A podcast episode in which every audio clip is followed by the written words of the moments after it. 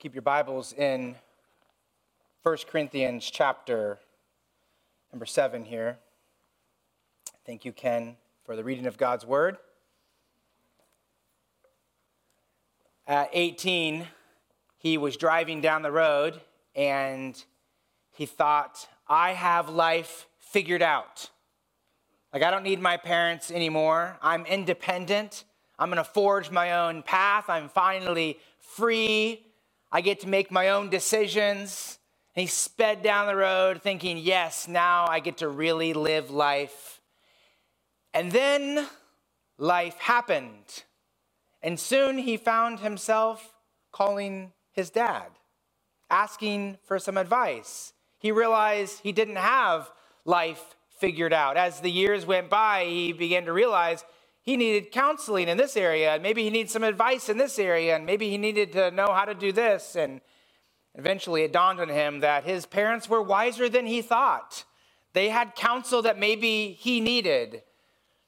I think that probably this happens and has happened to many of us. When we're in our teenage years, we think that we have it figured out, and then we get older and we realize that our parents were smarter than we realized. And here in 1 Corinthians chapter 7, Paul is like a father. He, he brought the gospel to the Corinthian church. He saw them come to Christ. They believed in the Lord. And then he nurtured them in Christ. And he rejoiced to see them growing in Christ. And then he left. And, and they wrote a letter asking some questions. They needed some wisdom. And so he wrote back 1 Corinthians chapter, or 1 Corinthians and in 1 Corinthians chapter 7, at the end here, in verses 25 through 40, Paul shares some wisdom. In some texts of 1 Corinthians, you see Paul uh, commanding them, he's instructing them, he's very bold, he confronts them in their sin. And then in some texts, you see him saying, Well, let me give you some principles for life. And that's what we see here in 1 Corinthians chapter 7, verses 25 through 40.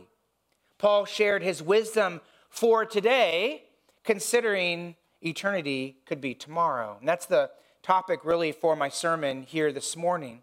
In 1 Corinthians 7 25 through 40 provides wisdom regarding how to glorify God for singles, and particularly for those singles who are, looking at the potential of marriage. Now, when you heard Ken read this, and I'm on, okay? You can hear me okay? Okay. When, when Ken was reading this, you might have thought, and I know probably many of you thought, this doesn't seem very applicable to our service this morning. Like, how am I going to apply this? And actually, I thought that when I read it the first time too. I thought, wow, Lord, you gave us an interesting text. But actually, I think that this sermon might be one of the most practical sermons you've ever heard. Might be surprised by that.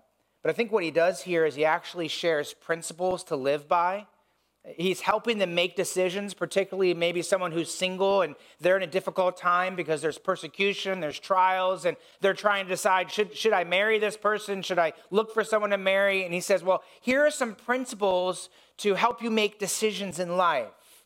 And remember, all of this is rooted back in 1 Corinthians chapter 6, verse 20, where he says that we are to glorify God in our bodies. And so 1 Corinthians 6 20 there is, is really the fertile soil that this text here grows and blooms from.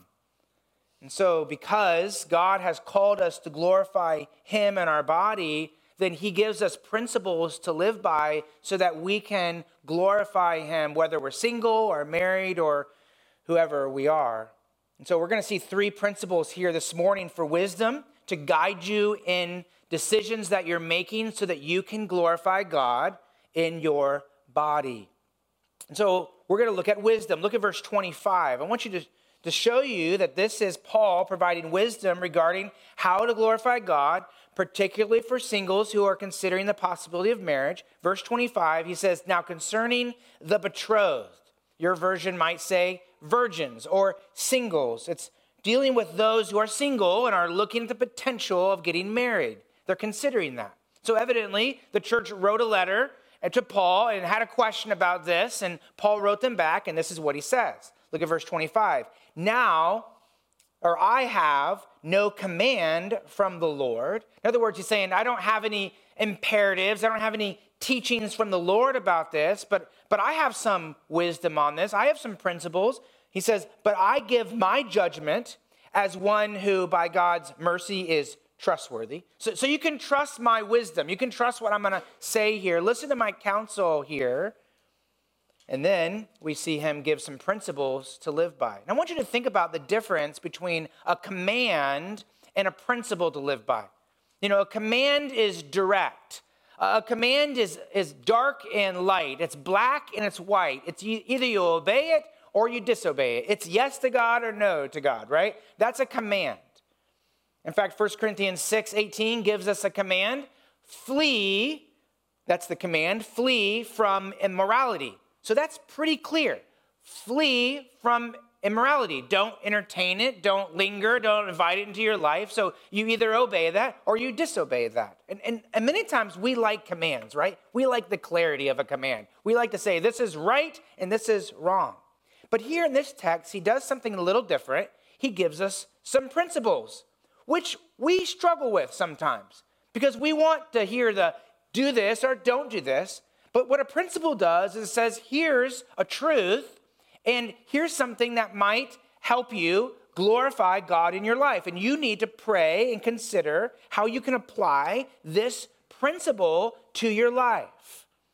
And so sometimes, as we're looking at a principle in God's word, we can decide, well, I, I might do this in my life, and that's going to be unhelpful for me, so I'm not going to do it. The Bible doesn't say I can't do it. The Bible doesn't say I should do it. It's just something that I, don't think is helpful. Sometimes I'm going to say, well, this is good to do, but I'm not going to do that because this is better to do. So, so the point is, these are discernment decisions that we're making. And so as he goes through this text here, and as we go through this text, we're going to see that. You might be a little confused because sometimes it sounds like he's saying, yeah, you can do this. But other times he says, well, or you can do this. Sometimes the Bible, or I should say, many times, the Bible doesn't speak directly about a particular issue. This is where a lot of people that are usually more immature struggle because they're like, well, where does the Bible say that? Like, give me a chapter and verse for that. I don't see that anywhere. And we say, well, there's, there's, it's not in the Bible. Well, then I can do what I want. No, that's actually not the case. There's principles for us to live by. So we're to take God's principles as truths, and before God, we're to, uh, to consider what He says and to trust Him and ask Him to enable us to understand how we should discern what is best for us to glorify and serve God. And so let me give you some examples, okay, before we go into this. The Bible doesn't say what kind of job you should have or not have. The Bible doesn't say if you should cut your hair a certain length or if you should get a tattoo or not. The Bible doesn't say whether you should uh, drink this or not drink this, or watch this on TV or not watch this on TV. Should you have this social media account or should you not have this social media account, right? There's, you're not going to go in Deuteronomy and find that in there somewhere. And so, so, how do we make decisions about stuff like that? Well, we take biblical principles, we make faith based, grace filled, God glorifying decisions. And so you can sometimes go through the scripture and you're looking at a principle and you could say for yourself, like, this is something that God wants me to do. But someone else might think that that's not something God wants them to do. And it's, again, it's not clear in the scripture. It's a principle that you are therefore to live. And again, I think sometimes we like the idea that, you know, thus says the Lord. So this is so clear. God says it, do it, you know. Don't lie, tell the truth. Clear commands, right? Don't lust, don't gossip, be thankful, love your neighbor. But wisdom here says, okay, consider principles and then live wisely. Really, maturity, spiritual maturity, is the ability to take truth, to take, to take principles from God's word and apply it to your life. And so we're going to look at three principles here this morning to help guide us as we seek to glorify God with our lives. And before we get into this, I want us to think through some decisions that we might make that we need some principles for. Think about some big decisions. Maybe you're in high school and you're going to college and you're saying, what, What's my major gonna be? Or what's my profession gonna be? Maybe you're in a job and you're thinking about switching jobs. Or maybe you're thinking about moving. Or maybe you're thinking about buying a big purchase Or maybe it's just a small thing, like what are you going to do this afternoon? Like what are you going to watch on TV tonight or, or not watch, right? What are you going to uh, look at on your phone? And so, what decisions are we making and how do we make those decisions? And so, let's look at the first principle that we find here in the text, and that is consider your time is short and eternity is forever. So, as we make decisions, before we make decisions, as we are making a decision, let's consider this principle right here that our time is short and eternity is forever. Look at verse 26. He says, I think that in view of the present distress, it is good for a person to remain as he is. Paul's wisdom was given in a certain context here. And he says there's a certain distress that's taking place. What was that distress? Well, it was the persecution that was taking place upon not only this church, but throughout the Roman Empire. If you remember back to Acts chapter 18, Aquila and Priscilla, who were members of this church, they were kicked out of Rome because they were Jews. And remember at that time, the Roman Empire really viewed Christianity as a subset of Judaism. It was a branch of Judaism in their mind. And so a lot of the problems that were happening in the Roman Empire were being blamed on Christians. In fact, in Acts chapter 18, you can see that even the Jewish people rallied against the church. They, they dragged out Paul before the, the Roman council, the city, and they beat Sosthenes, who was probably a pastor or eventually became a pastor. And throughout the Roman Empire, there were these rumblings of persecution. It was already happening, but really it was all about to explode. I mean, only in a few years, Emperor, Emperor Nero will come on the scene. He will blame Christians for burning down Rome. He will take Christians, he will, he will put, the, put blood on them, he will put animal skins on them, he'll take them to his parties, he'll have wild animals tear them apart. He'll do that to Christians. He'll, he'll take Christians, he'll dip them in tar, he'll impale them on a pole, and light them on fire to light up his parties. So, so this is about to happen to these Christians. For many of them, they were already being persecuted. So he's saying, think of the context here. There's a very distressing thing that's happening right now. And so let me give you some counsel in regard to what you should do. Particularly, you're single and you're thinking, should I get married with all this, this these problems with this persecution? And so he gives he gives a principle here consider your time is short and eternity is forever. And so look at verse 26. Here's his counsel, verse 26. His counsel is to remain as you are. And so he says in verse 27 Are you bound to a wife? I think the NIV really does the best job of translating this. It says, Are you pledged to a woman? So the idea here is that you are you are looking to get married. You, you maybe even are engaged to be married. So you have someone that you're married, you're committed to be married to. So are you pledged to a woman? Are you bound to be married? Then don't seek to be free. So are you engaged? You're in a time of trials and persecution, and you're you're committed, you're going to marry this person. He says, Go ahead, you, you can marry that person. But then he says, Are you free from a wife? In other words, are you single? You know, are you not spoken for? There's no one in your life you're thinking about. He says, well, don't seek a wife. Don't seek to get married. And so his counsel here is if, if it's during this time of hardship, or during this hard, time of hardship, don't spend your time seeking to get married. And why would he say that? Look at verse 28. He says, But if you do marry, you have not sinned. And if a betrothed woman marries, she has not sinned. So he's saying it's not a sin to marry. So it's like, if you want to get married, you can get married. It's not a sin. So you kind of see how it goes back and forth. He's saying, don't, don't get married. But he says, what? If you want to get married, you can get married. So he's, he's giving wisdom. And so again, why would he counsel some singles not to pursue marriage during times of persecution? Verse 28. Yet those who marry will have worldly troubles. And I would spare you from that. Worldly troubles isn't speaking about the desires of the flesh, the desires of the eyes, you know, the lust of the flesh, lust of the eyes, the pride of life. It's not talking about that. It's just talking about the basic necessities and responsibilities in this world. When you deal with a family, it's providing food, it's feeding little ones, right? It's clothing your family, your kids, it's it's homeschooling them or putting them in a school and taking them back and forth from a school. It's it's all the realities of what it means to have a family. So, why would Paul counsel in this way? Well, he was helping them to know how to live their life in a way that could honor Christ and could serve the Lord, and so they would live for Christ. And he recognized when there is severe trouble, when there's severe persecution, it can actually be difficult to juggle a family and serving the Lord. In fact, I think about it like this. In the summer of 2021, that was last summer, I think I actually mentioned it in a service like this, but you might have seen this on the news. Pastor Tim Stephens at Calgary, Alberta, in Canada, he was jailed as a pastor for holding a church service. They were out in the woods and they were their people were out there and he was preaching and a helicopter came over, police helicopter, spotted them. They came to his house and they arrested him for illegally leading a worship service. And so clearly that is in our age a clear example of persecution. It's government intrusion into the freedom of people to worship God. But the saddest part of really the whole ordeal was seeing a video of his family as he was being taken away.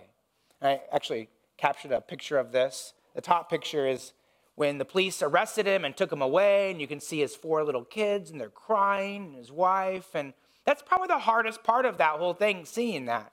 Imagine if you asked him, what was the most difficult part for you? Was it being in a maximum security prison? I don't think so. I think it was probably that right there. And the next picture is when he was able to came, come home. Those are the troubles Paul was referring to in verse 28. It was the right thing for Pastor Tim Stephens to do. I mean, even though he has a family, it was the right thing to do. But it was difficult, right? And sometimes we're called to do things that's, that's going to affect our family, and that's going to cause us to be very sad because it's affecting our kids and our, my, our wife or our spouse. I'm sure you've been had times where you've had pain, maybe been in the hospital. I've had times when I've uh, had surgery, and that's not fun. But what's worse than that is when you go to the hospital and it's one of your kids there, right? Or it's your spouse there. And, and during those times, I mean, you would trade anything to trade places with that person. Those are the cares of this world. When there's difficulty in this world, particularly persecution, and they go after your kids, they go after your wife, it affects your kids and why that's that's what he's talking about right here. And so he's giving this counsel thing, saying, listen, I, I want you to consider this because I don't want you to have to deal with this. I would spare you of that. So why would he advise this? Well, it's based upon this principle you find in verse 29. Our time is short, eternity is forever. Verse 29. What I mean um, this is what I mean, brothers. The appointed time has grown very short. The appointed time has grown very short. This is speaking of our time here on earth and the time we all have before God says the end is now here. And so he's t- saying here, he's saying, listen, you don't have much time left. As you're making decisions, you, you consider that your time is short. And after that, there's eternity, and eternity is forever. Do you realize? Do you realize your life is short? You ever just ponder that and think about it? I don't think we really do. Like I ask that kind of question, I think we go, yeah, I think I do. Do we really think about that? I mean, we like to think about, well, we don't like to many times we can think about other people's mortality. Right? You can watch the news and see, wow, a bunch of people died in Las Vegas or Los Angeles. I mean, you know, you see the news and it's depressing. Like, ooh, it's like I don't want to watch that. It's gonna another murder happening. But so we think about someone else like that that died, or, or maybe we have a friend and they pass away. Or we, this morning we got a text about a dear friend of ours that has cancer. It looks pretty serious. So then you start thinking about that person. Oh, wow, how long do they have? But then do we reflect back and just think, like, how long do we have? Do you realize this could be your last day on earth? Have you thought about that? You, you could actually live the rest of the day, and at midnight tonight, you could take your last breath, your heart will stop, and life will be no more. There's no second chance. It's over. So I think it's good for us to consider that. What would you do what would you do today? Well, you have what? 12 hours. What would you do today if you knew you were going to die tonight at midnight? What would you do today? Would you live your life any different if you knew this was your last day on earth? Think about those who are without Christ. Maybe someone in here listening to me and your heart keeps resisting the gospel, keeps resisting the work of God in your heart. That means for you, it means when you take your last breath, that you'll enter in eternity without God. That you'll enter into eternal punishment. In fact, the Bible says that in 1 Thessalonians 1 8 and 9, the Bible says, Those who do not obey the gospel of the Lord Jesus Christ, in other words, God says, Here's the good news God sent his son to die for you, and you need to believe in him, and he can rescue you from your sin. But you go, Ah, not right now. Nah, I kind of like my life, like how I'm living my life right now. Yeah, I don't really want to confess my sin. I want to keep that to myself. We have some good friends that are not from California, from somewhere else, and uh, last week their daughter came to them. She's 19, 20 years old, and said, I'm now choosing my life of sin, and I'm not going to follow the Lord. And of course, it just broke their hearts. And it's so, so sad those do not, who do not obey the gospel, you say, okay, I, maybe I know the gospel, but I'm not going to submit to Jesus, they will suffer the punishment of eternal destruction away from the presence of the Lord, from the glory of his might. Right? That's, that's the rich man in Luke chapter 18 or 16. Luke chapter 16, he's enjoying his house, he's got his big home, right? He worked his whole life for that. He's living in a lap of luxury, sipping on his fine wine, and then he breathes his last breath. He dies. The Bible says in Luke 16 22, the rich man also died. His body was put in the ground, he was buried. In Hades, where he was in torment, he looked up. It was like at that moment, reality came, and it's like his body's in the ground, his soul's in hell, and he looks up and he goes, It's done. Life is over. In an instant, he realized life is in the past, eternity is now, eternity is forever. That's why Jesus said in Mark chapter 8, verse 36 For what does it profit a person? What does it profit a man if he gains the whole world and he loses his own soul? What does it profit if you become the CEO of that company what does it profit if you get all the friends you want, all the comfort you want, your pension's really big, but you die without Christ? You lose it all. And live in eternity alone with nothing but regret and shame and pain. And that's why the Apostle Paul pleads today. Today is the day of salvation. You don't know what the next minute, what the next day holds. And so, friend, if you're in here without Christ, the, the, our plea for you, our plea is that it doesn't matter what people think of you, it doesn't matter what your friends think of you, it matters what God thinks. And soon you will meet the Lord. And so turn to Him. And, Christian, how much more for us to remember that our time is short, that eternity is forever?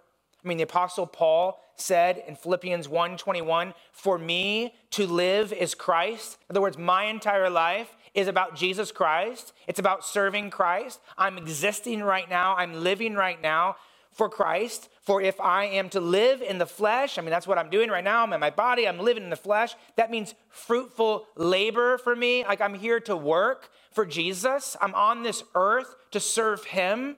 So for me to live right now is Christ, and then when I die, it's gain. Why is that? Because what happens now in our life affects what happens in eternity.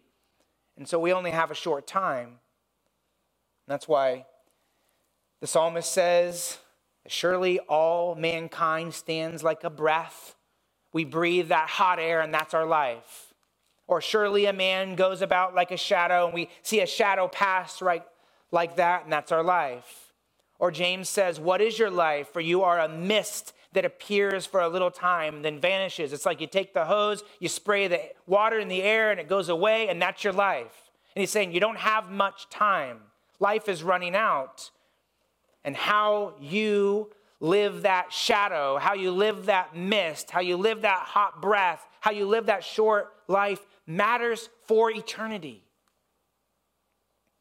And so, for us Christians, if you knew at midnight tonight you're going to stand before Jesus and give an account of your life, and particularly even of this day, would you live it any different than you're going to live today? I mean, would it affect how you're paying attention now or when we're going to sing a song, how you sing to the Lord? Would it affect what you're going to watch and what you're going to do this afternoon? We only have a short time. And when you understand this principle right here, it changes the decisions we make. Imagine a young lady and she's been asked on a date. She's looking forward to this date. It's noon and she's going out at six o'clock. So he's going to come by, pick her up at six. So he's, she's got to pick out a dress. That's not going to take much time, right? So pick out a dress. Okay, maybe a little bit more time than you think. You got to put your makeup on. Oh, you got to take a shower first before all that, right? Then get your dress, then get your makeup on. There's, there's some things to do, but you got six hours, right? I mean, that, you can do it in six hours. But then her friend says, hey, let's go for coffee and let's talk about this date tonight. Oh, okay. You know, so they go out to coffee and they have a good time there. And then on the way home, she thinks, well, I got to pick up some accessories from Target. So she goes by Target. I mean, how long is that really going to take? That's really quick, right? Right, guys?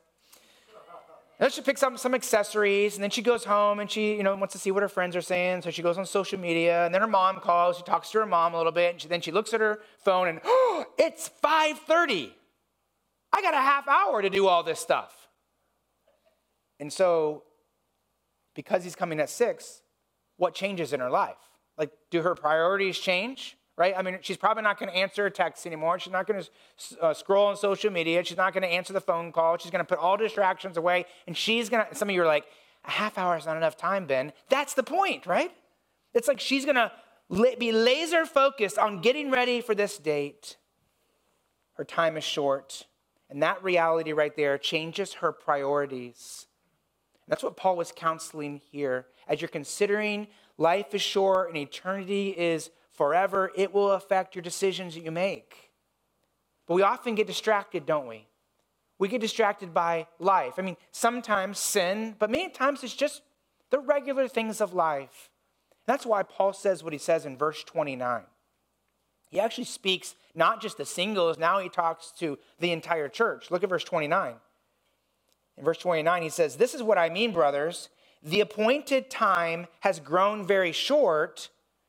So here we're talking about a short period of time. There's not much time. So what? From now on, let those who have wives live as though they had none, and those who mourn as though they had they were not mourning, and those who rejoice as though they were not rejoicing, and those who buy as though they had no goods, and those who deal with the world as though they had no dealings with it.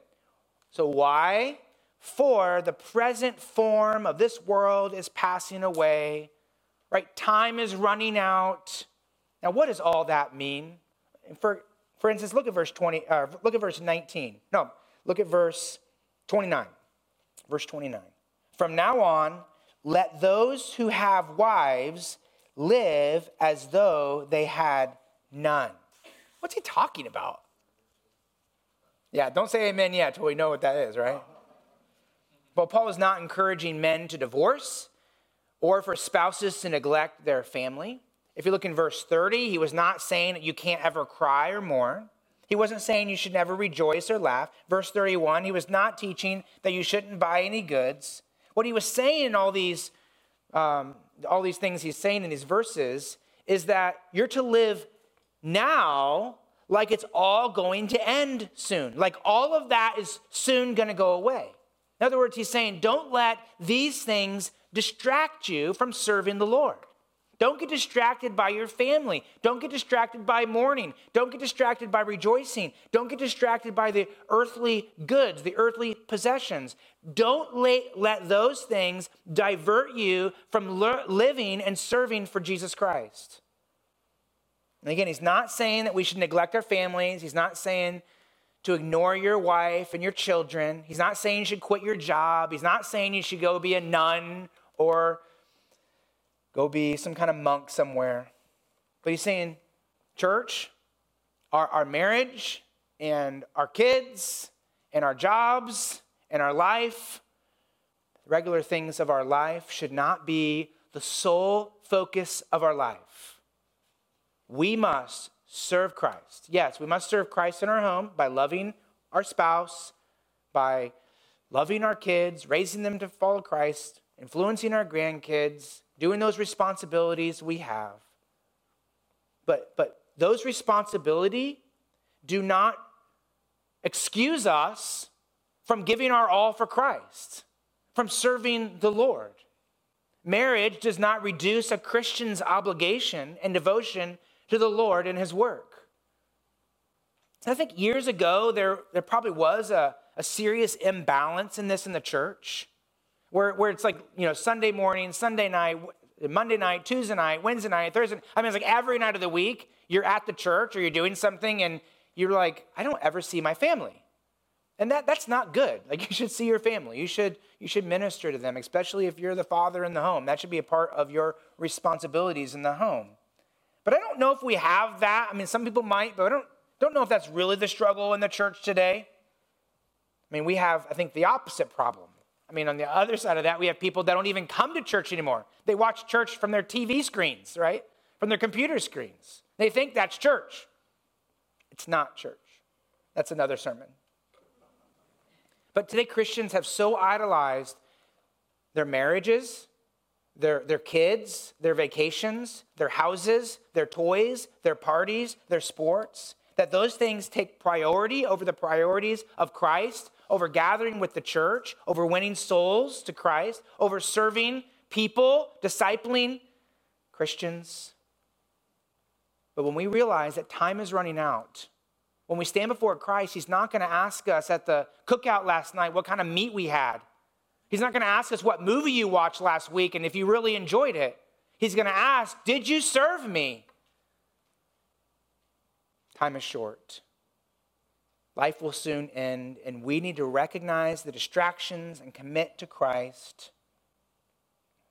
So, first, consider this principle your time is short and eternity is forever. And then, second, here's a second principle your life is about serving the Lord. Your life is about serving the Lord. Look at verse 35.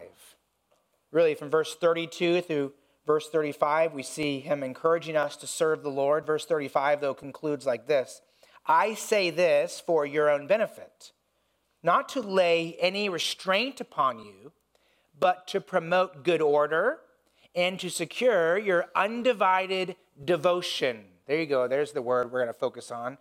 Undivided devotion to the Lord. The, the, Greek word behind devotion is only found one other place in the New Testament, that is in 1 Corinthians chapter 9, verse 13. And there it speaks of a person who, who serves in a temple, particularly a pagan temple. And the idea is that this is one who serves. They, they stand by they attend to the needs of that temple.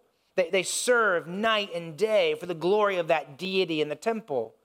And so Paul here takes that idea and translates it to the church of Jesus Christ, to the one and true God, Yahweh God. And so he's saying here we're to be devoted, we're to serve the Lord. The New King James translates that verse like this And this I say for your own profit, and then notice the end, that you may serve the Lord without distraction. I think I kind of like that translation better. Or the New Living Translation says it like this I'm saying this for your benefit, not to place restrictions on you. I want you to do whatever will help you serve the Lord best. And I like that because I think that's the idea here. I'm trying to help you know how to serve the Lord best with as few distractions as possible. So the principle here is this that your life your life is about serving the Lord. So the question is how can you best serve the Lord with your life? So this is a wisdom issue. It's going to look different for you than it is for someone else. And that's okay. For some, the answer to this will be I can best serve the Lord being married. And for others, it will be I can best serve the Lord by remaining single. Look at verse 32. This is what he talks about in here. Verse 32. I want you to be free from anxieties. That's, that's the concerns of this life. So the unmarried man, that's the, the single man, is anxious. He's concerned about, he's able to focus on the things of the Lord, how to please the Lord. So if you're single, you have a unique opportunity that the married don't have. You have distractions. Are, are, there's distractions that are not in your life. If you're married, there are certain distractions that you have to take care of. There's certain responsibilities that you need to uh, uh, attend to. But if you're single, there's a, there's a special opportunity that God has given to you, a freedom to be able to serve Him in a way that a married can't. So Paul says this is a good thing. Like, this is a benefit to being single. So look at verse 33. He says, The married man, this is kind of in contrast, the married man is anxious. He's concerned about, he thinks about the worldly things, how to please his wife. And so his concerns are like, how do I take care of the needs of my wife? I actually thought about a couple of jokes I could tell here, but I refrained from that, so I will refrain from that. Don't want to single out the wives there.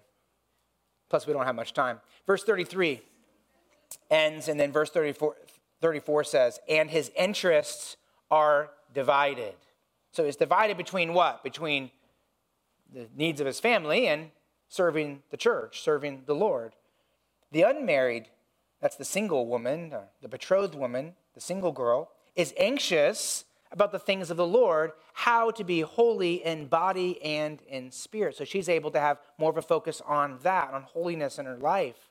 But the married woman is anxious, she's concerned about worldly things, the things of this world, which is how to please her husband. And so Paul's kind of stating just an obvious.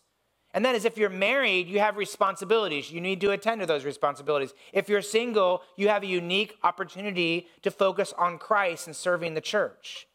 However, this doesn't absolve those who are married from serving Christ's church. It doesn't mean singles should do everything in the church. You don't need to say it out loud, but in your heart, singles, you want to say amen to that, right? I mean, sometimes people do that. They're like, well, they're single, so they can take care of that.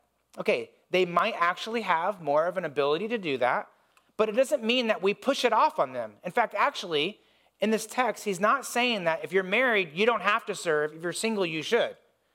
In fact, what he's saying is it's actually harder for you if you're married to serve. You should still serve, you should still give your all to Christ, but you're going to have to balance your home and your church life. It's going to be a difficult balance, but you must do it. In fact, you can see that in verse 34. He says to the married men, Your interests are divided. He's not saying, okay, only take interest in what's going on at home. He's saying, no, you have now, two divided interests. You got to figure out how do you serve Christ Church and how do you serve your family, and you got to balance those. But again, he's focusing in here on singles, helping them consider the blessingness of singleness. Look at verse 35. He says, I say this for your, that's the singles, your benefit.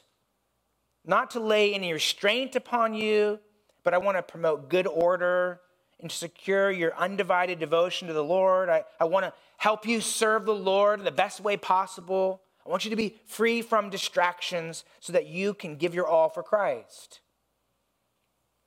And so, again, Paul is giving wisdom, and he's not saying marriage is bad. I mean, in many other texts of scripture, we can see that he who finds a wife finds a, something good, right? I mean, marriage is good. But what he's saying here is that for some, actually, singleness is best. So is it right to be married and wrong to be single? No, he's not saying that. This is not a right or wrong. This is for some marriage, for all, marriage is good, right? And for some, actually, singleness is better. And so we need to be careful about how we view singleness. Some people view singleness as some kind of broken condition, as if that person has some kind of disease. It's kind of like this Are you married? You know? And the idea is, do you have a problem? And sometimes that's, you know, you might not think it comes across that way, but when you go to a person who's single and you say, Are you married yet? You know, are you, you have that guy yet? You have that girl yet? It's kind of like you're saying, Have you fixed your problem yet? Well, let's recognize singleness is not a problem, okay? It's not a disease that has to be fixed by you. And so you're going to go out and find that person for them because sometimes that person's called to that maybe they don't desire it. Uh, maybe it's something that they're not hoping lasts very long. But um, and sometimes this is something they realize is what God's called them to do. But the point is, it's not something, something to be fixed. It's not a problem. It's actually can be a blessing. According to Paul, it's a blessing if that person uses that gift for Christ. I was reading about John Wesley, who was the founder of the Methodist Church, and he traveled all over America, he traveled all over England, I think even around the world, and he would preach. And when he was young, someone encouraged him, and some people, I guess, encouraged him to get married.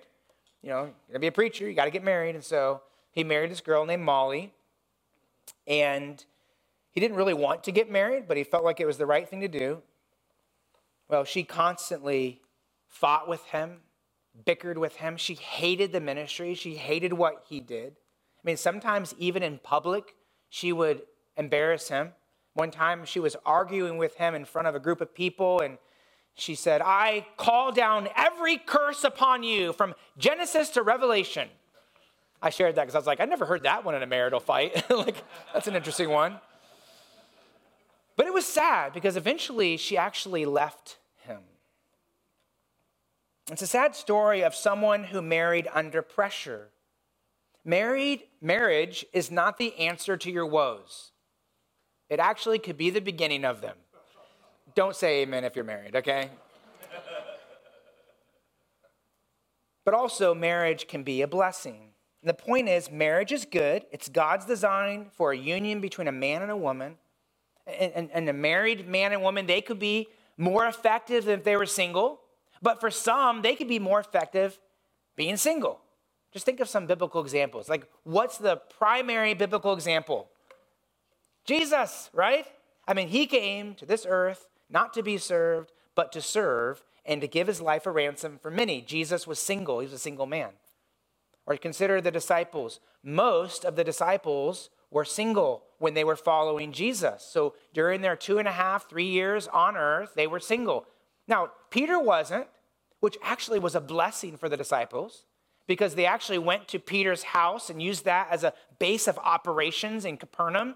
So there the disciples would gather, Jesus would stay there, and you know, I'm sure Peter's wife made them food and was hospitable, and so that was a blessing. But think about if all the disciples had wives and they had six, seven, eight, nine, ten kids. Some of you are like, that's a lot. Well, back then I think that was pretty much average. But, anyways, and think about if, if they had to take care of all those things. In other words, there was a, a uniqueness about that time, but also for those men at that time of being single. It was a, it was a gift for many of them. Paul was single, he was probably a widower. And so think about all that Paul was able to do for Christ as a widower. I mean, he's going into towns, they're beating him, dragging him to the outside of the city, and leaving him for dead. Think about how much more difficult that would have been for Paul if he had to go in those cities and his wife is being beaten, or, are worse, or, or maybe his kids are being beaten, right? And that would be so much more difficult. And so God used him. Jeremiah was a prophet who was single at the time of, in, of intense persecution and, and a time of war. Then there's the widow Anna, who is in the temple, and she served the Lord for what, 60 some years? She's in her 80s, and she's constantly morning and evening serving in the temple. She's not stopping. She's like, I'm not going to stop until I see the Lord's Messiah. And then she sees him, and she's in her 80s, and no retirement for her. John the Baptist preached in the wilderness for the coming of the Messiah. And think about that being married. Sweetie, I think God's called us to the wilderness.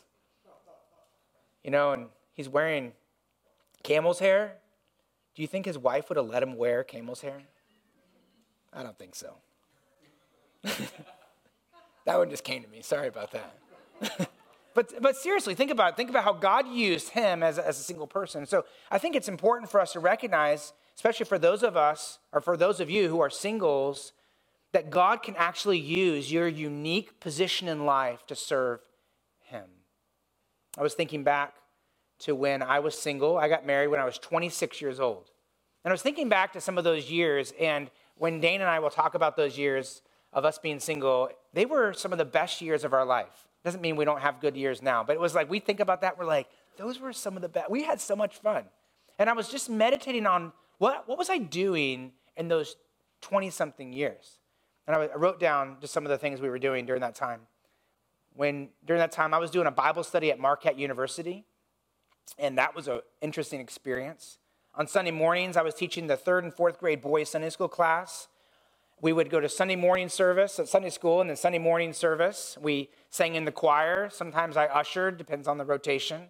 And then we had a Sunday evening service, and there was many times that they would have meetings because they were building a building and stuff. And I would take Dana and I, and sometimes myself with a couple other college students, would take the students down to the basement. We would do a children's program with them when they had revival services or missions conference.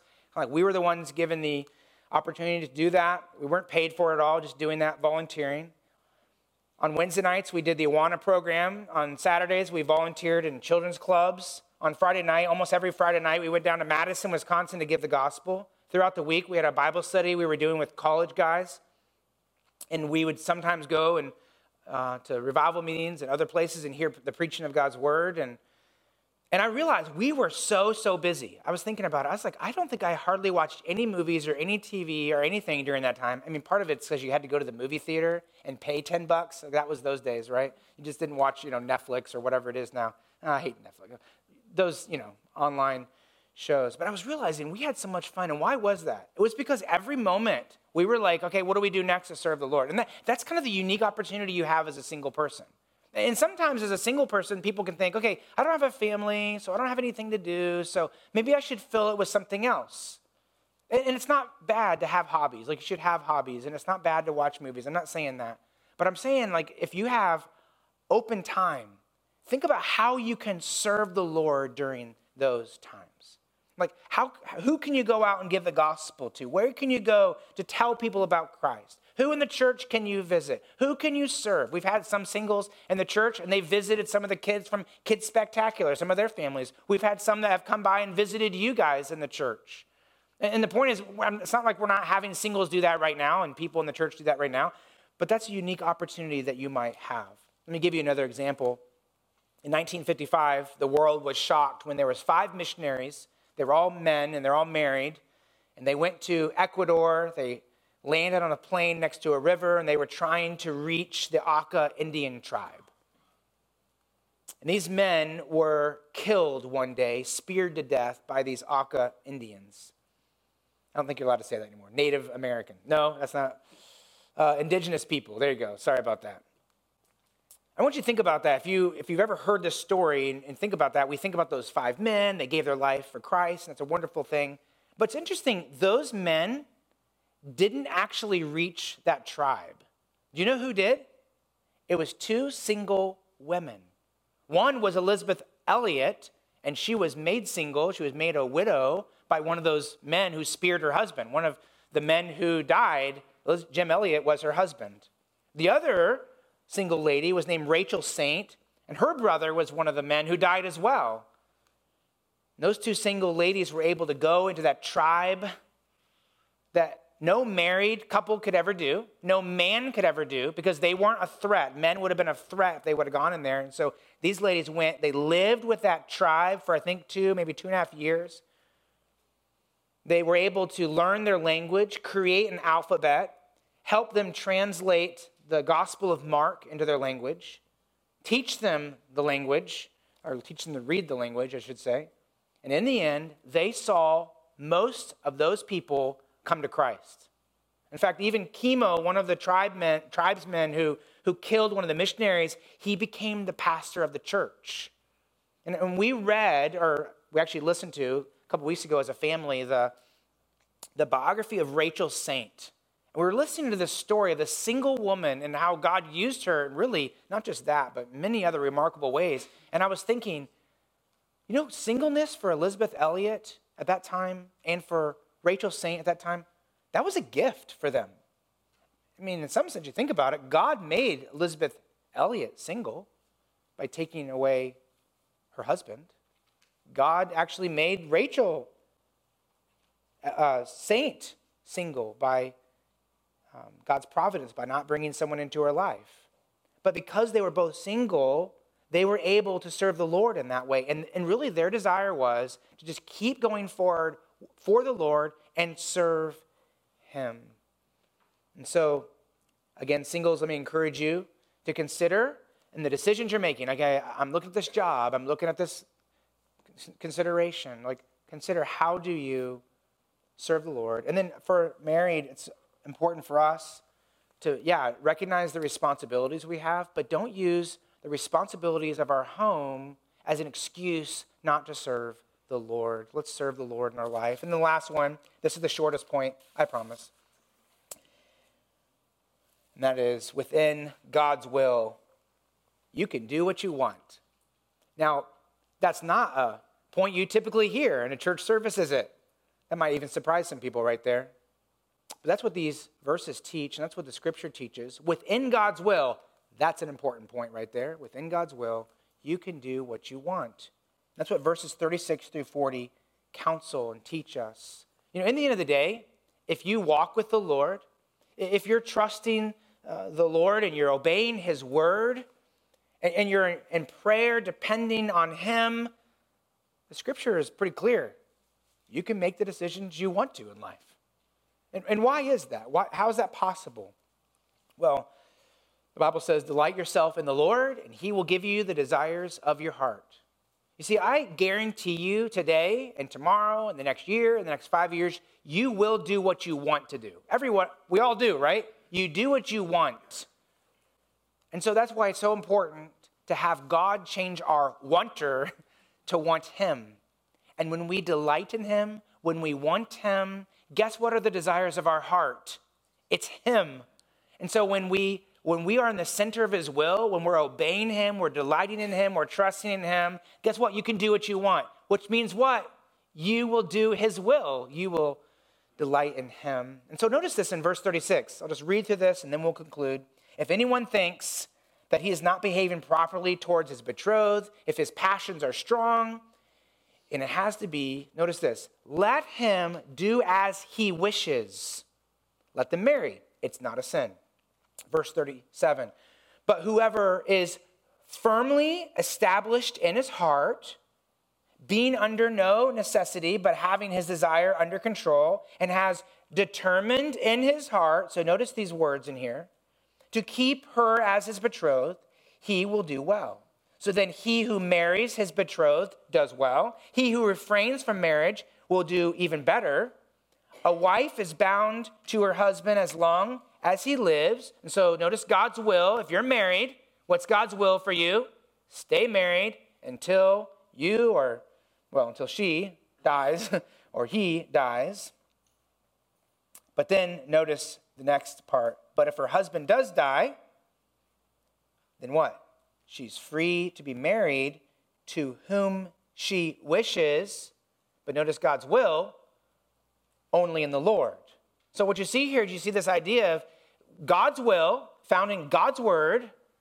So, you, if you're interested in dating someone, marrying someone, you should only date someone in the Lord. In other words, someone who's a believer. Only date someone by faith, trusting this is who God wants you to date. And that someone who is like minded, they're walking the same path of, of, of, life with Christ with you. So they're in the Lord, they're, they're believers. And so if you want to date or marry someone, then God's will for you is to marry and date, date and then marry someone who's a believer. If you're already married, God's will for you is to remain married. But we, we should couple both these together. So if you're in God's will, if you're, you're following God's word, you're living in obedience to Him, and you, you see a nice guy, he loves the Lord, and you think, wow, this is a nice guy, and he, he's a Christian, and I kind of like him, he kind of likes me, and you think, should we get married? Well, What's the question? Do you want to? And that's what he's saying here. Now, maybe you see a, a guy who's tall, and he's t- dark, he's handsome, or flip it around, a girl if you're a guy, but they're not a believer. Should you date them? Should you marry them? Well, you say, Well, I desire it, but is it God's will? The answer is no. Well, how do you know that? Well, because it's against God's word. And so as we make decisions, we must consider are we in God's will? So, for instance, you might be thinking about a profession. You think, oh, if I get this, I can make a lot of money. I can get the big house. I can get the nice car. Like, I can just live in the lap of luxury. Well, let's, let's, let's think about that. Are you in God's will? I mean, if you're a greedy and covetous person, are you living in the will of God? You know what you should do before you choose your profession is get your heart right with Christ. But if you're a person who says, Well, I have these skills and I have this ability to learn this, and, and I think maybe I want to do this with my life, and I want to be a doctor or a lawyer, and I, I just want to use my life to serve the Lord. I, I want to get so I can give. I want to build the kingdom of God. You know what? Pick the job you want to pick, do what you want to do. That's what he's telling us here. So as we go through decisions and think through decisions that we make, we can take these principles and apply them to our life. Consider our time is short. And so, have you considered that today? So, if you're in here without Christ, have you considered your life is short?